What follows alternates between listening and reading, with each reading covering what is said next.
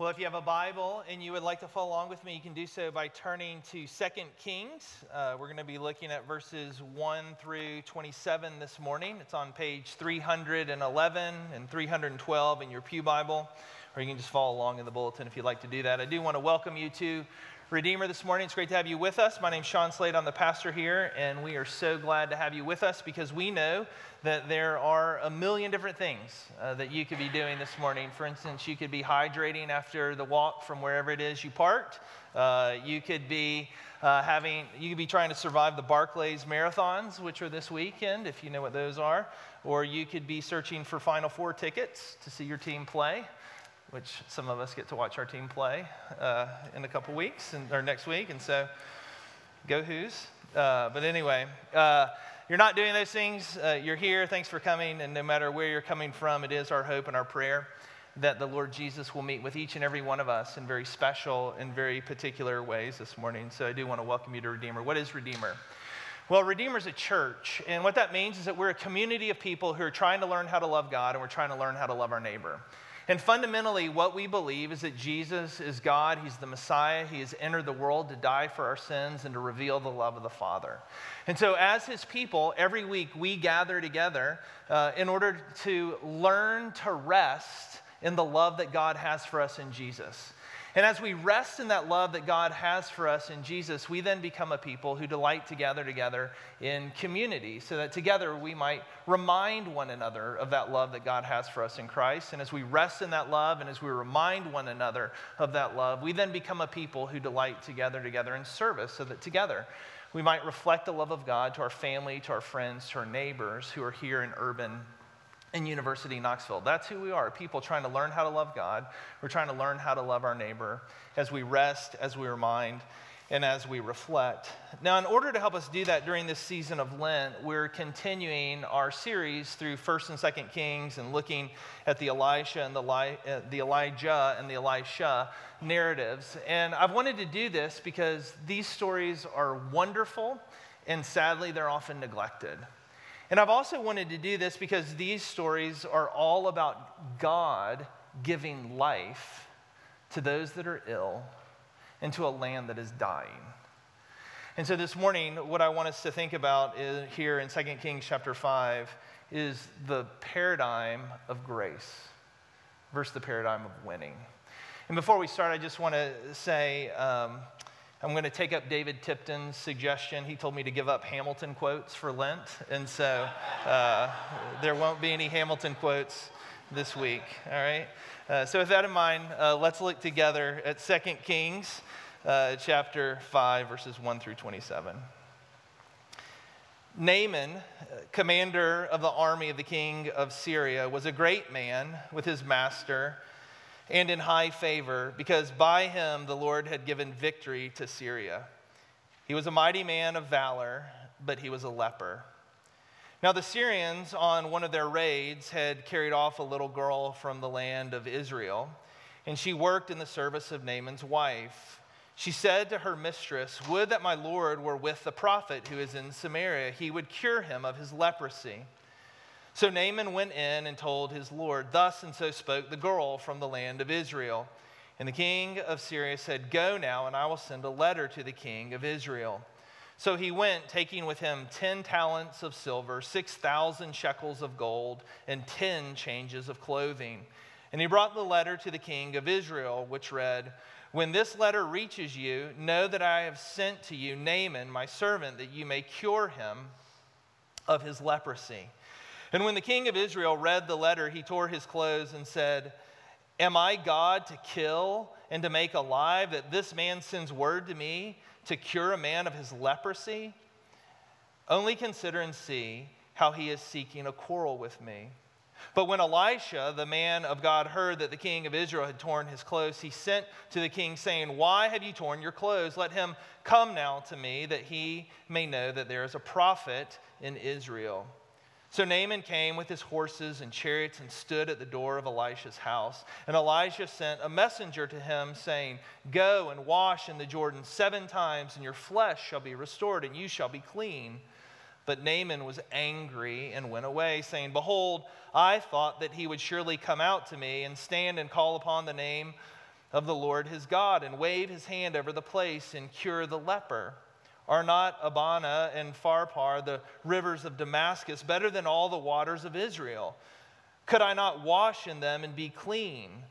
And so he turned and went away in rage. But his servants came near and said to him, My father, it is a great word the prophet has spoken to you. Will you not do it? He's actually said to you, Wash and be clean. And so he went down and dipped himself seven times in the Jordan according to the word of the man of God. And his flesh was restored like the flesh of a little child, and he was clean. Then he returned to the man of God, eh, he and all his company, and he came and stood before him and said, Behold, I know that there is no God in all the earth but in Israel.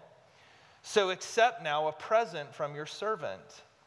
But he said, As the Lord lives, before whom I stand, I will receive none. And he urged him to take it, but he refused. Then Naaman said, If not, please let there be given to your servant two mule loads of earth. For from now on, your servant will not offer burnt offering or sacrifice to any God but the Lord. In this matter, may the Lord pardon your servant when my master goes into the house of Rimmon and worship there, leaning on my arm, and I bow myself in the house of Rimmon. When I bow myself in the house of Rimmon, the Lord pardon your servant in this matter. He said to him, Go in peace.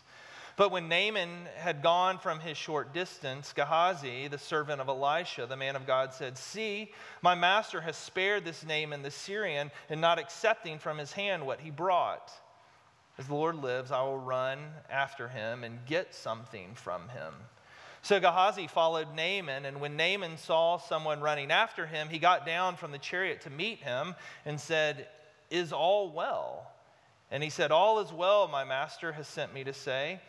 There have just now come to me from the hill country of Ephraim two young men of the sons of the prophets. Please give them a talent of silver and two changes of clothing. And Naaman said, Be pleased to accept two talents. And he urged him and tied up two talents of silver and two bags with two changes of clothing and laid them on two of his servants. And they carried them before Gehazi. And when he came to the hill, he took them from their hand and put them in the house. And he sent the men away, and they departed. He went in and stood before his master. And Elisha said to him, Where have you been, Gehazi? And he said, Your servant went nowhere but he said to him, Did not my heart go when the man turned from his chariot to meet you? Was it time to accept money and garments, olive orchards and vineyards, sheep and oxen, male servants and female servants? Therefore, the leprosy of Naaman shall cling to you and to your descendants forever. So he went out from his presence, a leper like snow. The word of the Lord. Would you pray now with me for the teaching of it? Heavenly Father, we are thankful uh, for this, your word. We are thankful that you are not hidden or silent, but you delight to make yourself known. And so you've done that in your word and by your Holy Spirit. And ultimately, you've done it in the person and work of Jesus. And so this morning, as we study this, your word, we pray that you would be kind to teach us lovely things about yourself. We pray this in Jesus' name. Amen. Uh, well, you've probably heard it said by many of our neighbors and friends that all religions are basically the same. And by that, what they mean is that every religion is essentially culturally bound, and therefore there's no one religion that can be true and no one religion that can fully understand God. And so at the end of the day, all the religions are basically just different perspectives on the spiritual world. And so it's as if all of us are climbing up this mountain, trying to get to the same peak, but all of us are climbing up these different routes to get there. Now, this is a common phrase within our culture, and yet, from the perspective of all the Orthodox religions in the world, this is a problem. And it's a problem because none of us think that we're the same. I mean, Jews, Buddhists, Hindus, Muslims, Christians, uh, none of us believe that we're the same. None of us believe we're worshiping the same God. And all of us make these exclusive claims, and all of us are embracing specific truth claims about God and about His world. And we acknowledge that the claims that we are making are not merely cultural expressions, nor are they merely experiential, but they are actually fundamental. As Christians, what we are claiming is that Christianity is true, that it is real, that it is right. It is not merely a perspective on the world, nor is it merely a lifestyle by which we live in the world. It is true or it is false. But there's also another problem with this line of thought that all religions are basically the same, and it's this is that when anyone makes the statement that all religions are basically the same, they are actually making a theological confession. They are making a truth claim, and what they are saying is that basically all the gods are one, right? There's one all loving, all welcoming spirit of the universe. And so, even though to make the claim that all religions are basically the same feels humble and it feels generous and it feels accepting, it is really just as arrogant and dogmatic as,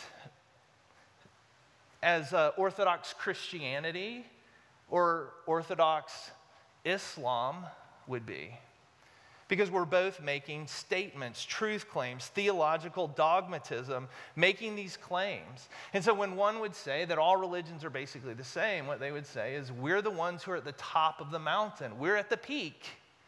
And we know what it is really like, and we're looking down on everyone else who is trying to climb up to us. They claim a higher knowledge. But regardless of the problems with the argument, the assertion remains and it not only remains, but it thrives in a secular world.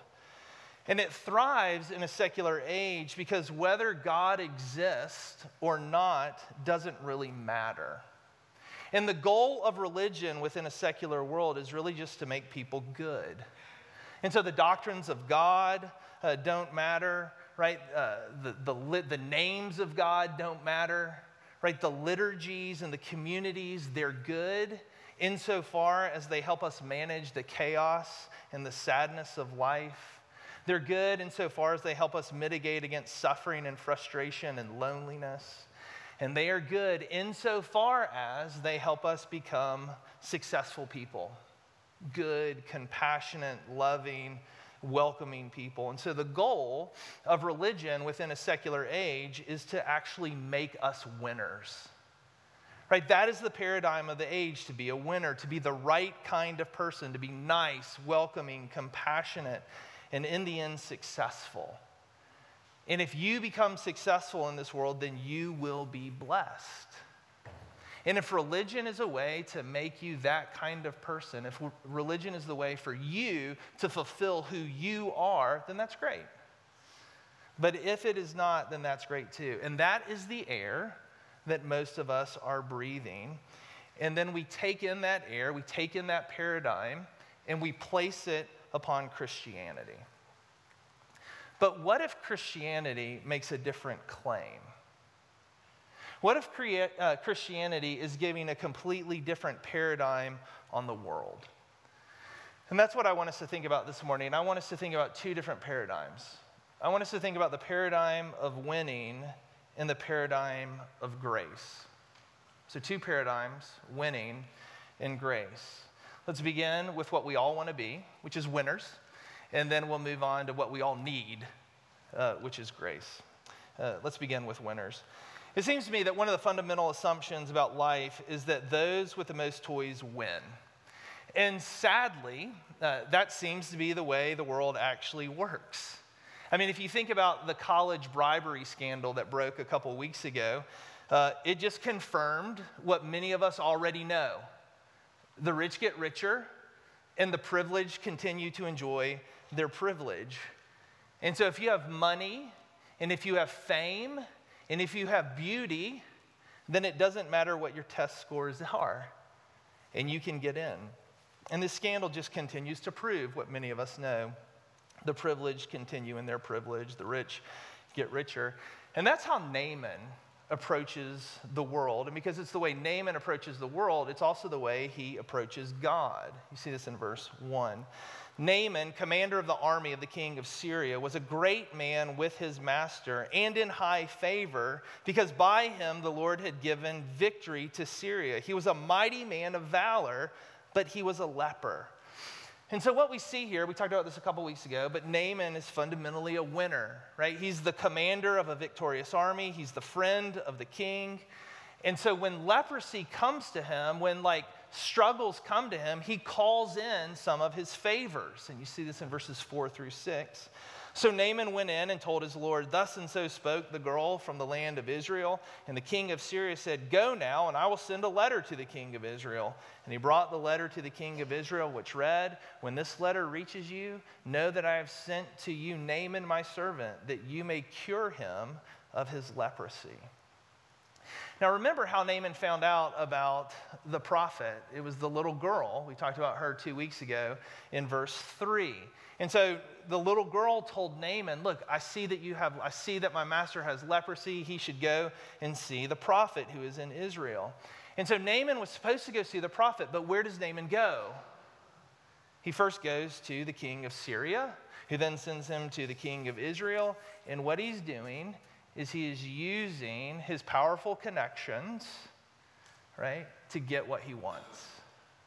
He's using his powerful, nation, uh, his powerful connections because what he believes is that if I know the right people, if I have the right connections, then I can go to the prophet and the prophet will recognize my significance and importance. And because I'm the type of person with the right connections, I deserve to be healed. And when he goes on his way, I want you to notice he believes that he can buy his way into this. You see it in verse 5. So he went taking with him 10 talents of silver, 6,000 shekels of gold, and 10 changes of clothing.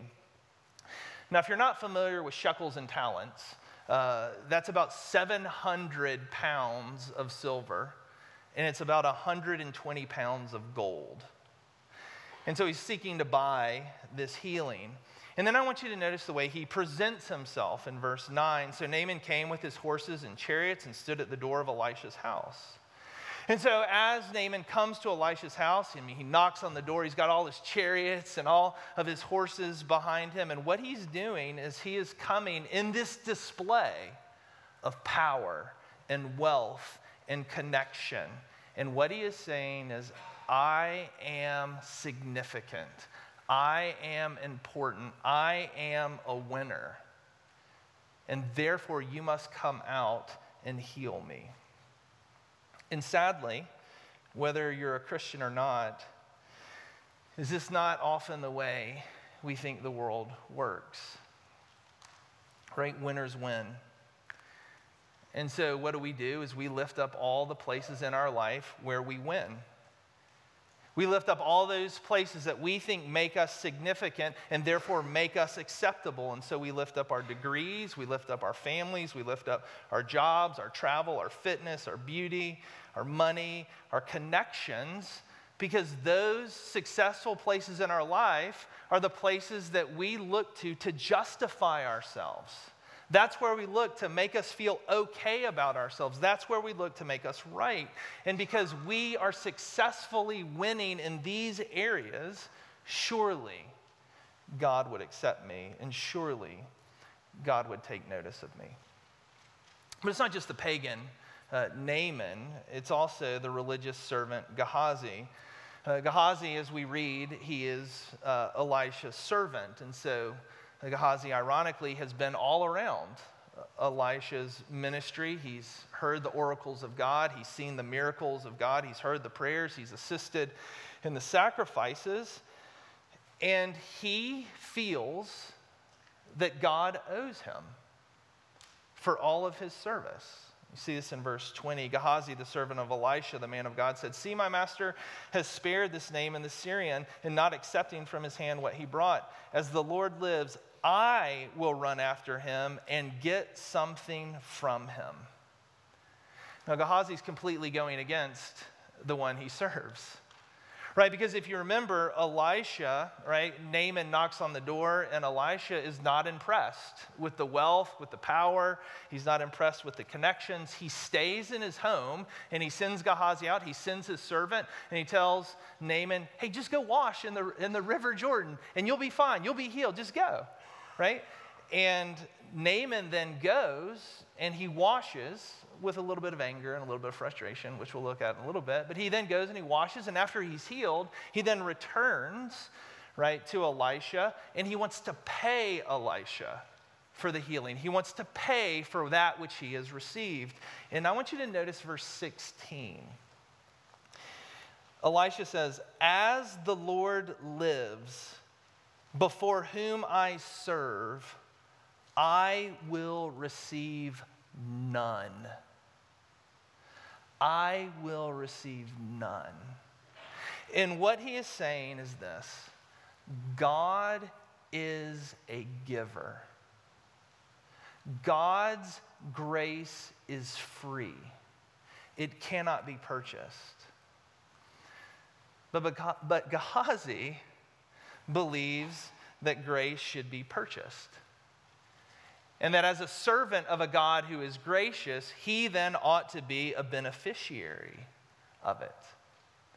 And I wonder if we're that different from him. I mean, do we too not fall into the trap of thinking that God owes us? I've been good.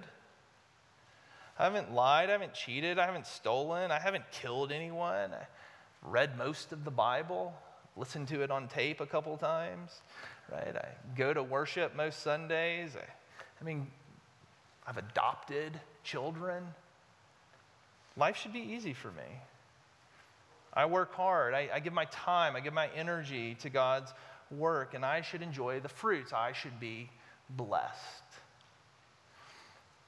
And I think when we think about blessing, I think the Instagram sort of betrays what we believe makes us blessed, right? Hashtag blessed, track it on the Instagram and see what we have. And, uh, and many times, uh, what we think is it's not just those who are good are blessed, but those who have the means to buy the exotic trip and the leisure to be on the beach reading the book, drinking coffee before they go swim in a waterfall.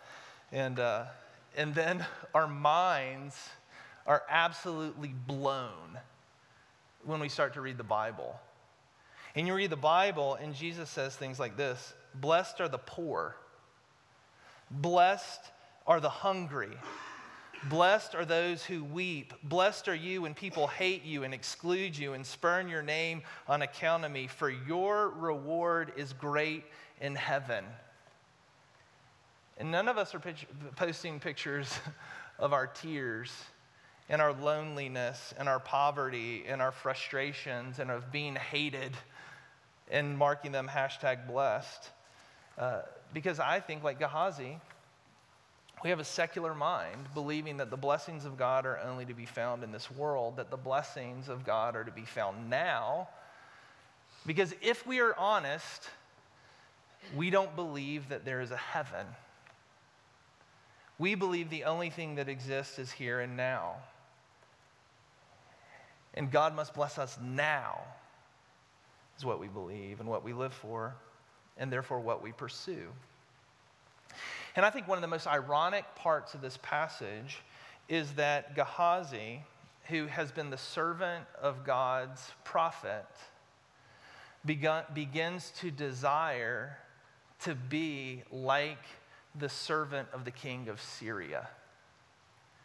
He desires the thing of the pagans. And when his heart is on being a winner and being self sufficient and having things and getting money and enjoying life and securing a blessed life now, do you see what happens to Gehazi? He becomes like the one he wanted to be. He becomes just like Naaman, verse 27. Therefore, the leprosy of Naaman shall cling to you and to your descendants forever so he went out from his presence a leper. He became like that which he desired. I have a friend uh, named Dave Zahl. He lives in Charlottesville, Virginia, and he has a book coming out next week called Seculosity. And by that, what he means is this that we have become a people who are secularly religious. And by that, what he means is that when true religion no matter uh, no longer captures our heart, it no longer shapes the way we live, it no longer shapes what we value. When religion is no longer offering us salvation and meaning and purpose, other things fill the void. And what are those other things that begin to fill the void, to give you meaning and purpose? What are those other things that fill the void to justify you and make you right within the world? What are those things that you think are actually the ultimate blessings that you can receive?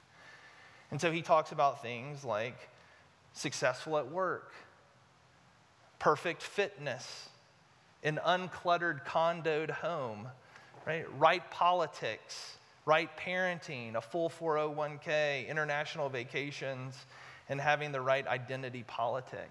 Those become our religions. Because by being right in those things, we are now winners. Those are the things that justify us. Those are the things that secure our blessing in the world now, because now is what we live for.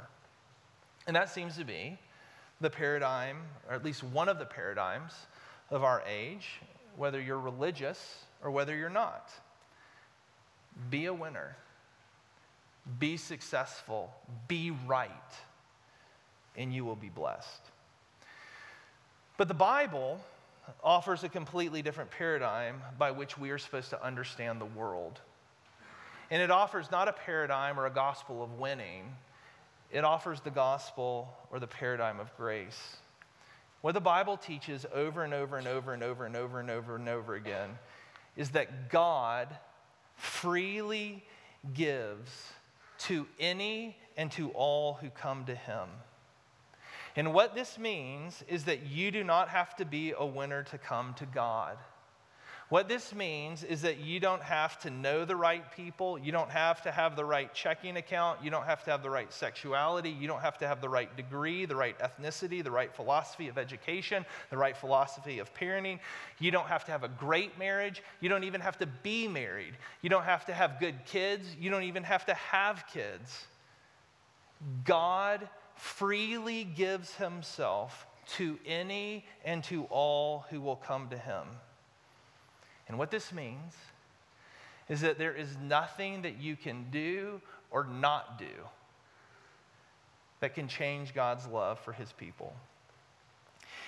And this is what the Bible calls good news. This is what the Bible calls the gospel. That all who call upon the name of Jesus will be saved. That's good news but it is offensive. It is offensive to many. And notice how it offends Naaman in verse 11. Naaman was angry, it says, and he went away saying, Behold, I thought that he would surely come out to me and stand and call upon the name of the Lord his God and wave his hand over the place and cure the leper. Are not Abana and Pharpar, the rivers in Damascus, better than all the waters of Israel? Could I not wash in them and be clean? And what I want you to see here is that grace bothers Naaman uh, because God does not show favorites. Because God is not impressed by him. And God is not impressed by you. And is it not true that we often think that God is just lucky to have us? And yet, the reality is we are the ones who are fortunate and blessed to be received and welcomed and loved and forgiven by him. Naaman may be rich. He may be powerful. He may be connected. He may be known by all. But he is still a leper. And you may be rich and you may be powerful and you may, may be connected and you may be known by all and you might have a well ordered, functioning life, and you are still a sinner. Here's the good news God saves sinners. Naaman's also mad because God doesn't do what Naaman thinks God should do. right? I mean, Elisha was supposed to come out and he was supposed to fawn over him. So good to see you, Naaman. I'm so glad you've come to Israel to be saved. And then Naaman would pay for the religious blessings. Then Elisha would come out and do his sort of religious thing. He'd do his sort of, you know, uh, hocus pocus. And then Naaman would be healed. And then everyone would be happy and everyone would go home. But what Elisha says is just go and wash in the Jordan. That's all you have to do. Just go wash in the Jordan, you'll be healed. Now, for a Syrian who was the general, who was the commander of the army, who had made his life, made his living, made his fortune, in a sense, by fighting the Jews and by despising the Jews, he is furious at this exclusivity, thinking, why do I have to come to you? Why do I have to bathe in your river? What is wrong with me? What is wrong with my river? What is wrong with the Abana? What is wrong with the Pharpar? What's so special about the Jordan? And Elisha says, it's not the point. You can wash in the Jordan, but if you don't, you will not be healed. But you can wash and be healed if you go. And for Naaman, there was nothing more ridiculous than this. I mean, surely there had to be more than just going into a river. I mean, surely washing wouldn't be enough. And what could be more ridiculous than this? As you read the, the story of God, as you get into the flow of God's grace, you realize that there might be something a little more ridiculous than going down into Jordan. And it's called the grace of God, found in the person of Jesus the one who says, I am the way, the truth, and the life, and no one comes to the Father but by me.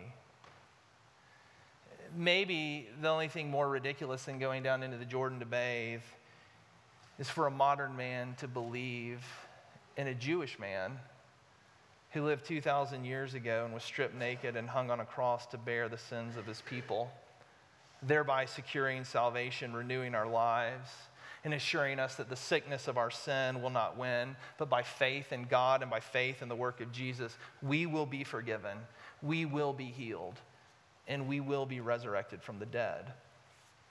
And so here's the point there is one place to go for healing, and it is in the blood of Jesus. We often love to go to church and we often love to hear sermons that challenge us to go home and do more, and to work harder, and to be better. And we love those sermons because we feel bad and we go home to do better. And we're going to go home and we're going to get better, we are going to get stronger, and we're going to come back the next week, and then God will be pleased with us. And I want you to hear Elisha again in verse 16 As the Lord lives, before who I stand, I will receive none. Just wash. Run to the waters of baptism. Run to the blood of Jesus. For it is He alone who heals you, and there is nowhere else to go. It does not matter if you are a pastor or a prisoner. It doesn't matter if you are a bishop or a bum. It doesn't matter if you are straight or if you are gay, if you are male or if you are female, if you are rich or if you are poor, if you went to Yale or if you've been in jail. Wash in the blood of Jesus, and you will be forgiven. You will be healed. You will be received, and you will know his love. One of the ironies of the paradigm of winning is that it pretends to be inclusive, as if everyone can be a winner. Right? Just work hard, just do your best. But what we all know, if you've been watching March Madness, is that every night one team wins and one team loses. And our good friends over at the University of Tennessee gave us a beautiful year. It was lovely. It was so exciting. It was fantastic. And they were number one for a good bit of the year. And every day they had to wake up and they had to win again until finally they lost. And at the end of March, there's going to be one winner. And it might be the Hoos. Uh, but, uh, but they're going to have to wake up and they'll have to win again and again and again. Right? The gospel of winning excludes every one of us who is a loser, every one of us who are struggling. But the gospel of grace receives anyone who is willing to come. And that's what made the Jews mad about this passage. In Luke chapter 4, Jesus is giving a sermon on this passage. And the response was overwhelmingly wrong. and here's what happened. He gives a sermon, and it says, and Jesus says, And there were many lepers in Israel in the time of the prophet Elisha, and none of them was cleansed, but only Naaman the Syrian. And when they heard these things, all in the synagogue were filled with wrath they rose up and drove him out of the town and brought him out of the town and brought him to the brow of the hill so that they could throw him down the cliff. So when Jesus preached on this sermon, the synagogue wanted to kill him. Let's hope it goes different for me. Uh, uh, but if not, we'll, we'll be fine. All right. So when Jesus preached this passage, they wanted to kill him. Why did they want to kill him? Because they hated this idea that, uh, of grace. They hated this idea that as winners, losers might be invited. They hated this idea that, that God might actually welcome their enemies. They hated this idea that God might welcome those that they hated, those that they didn't like, those that they wanted nothing to do with. They hated this idea that God would welcome both the oppressed and the oppressor. That God might welcome the rich and the poor, that God might welcome the good and the bad, that God might welcome friend and foe. And so here's the irony is that people hate grace because it's exclusive. There is no other way to be saved than by Jesus. And they hate grace because it is radically inclusive. Anyone can be saved. Christianity is not about being right. It is not about winning. It is not even about losing. It is about giving up on ourselves entirely. It is about giving up on ourselves so that we would go to Jesus, the one who loves, and the one who loves to welcome all who come to him. There are two paradigms winning and grace. They are not the same. Will you come to Jesus and be welcomed? Let's pray.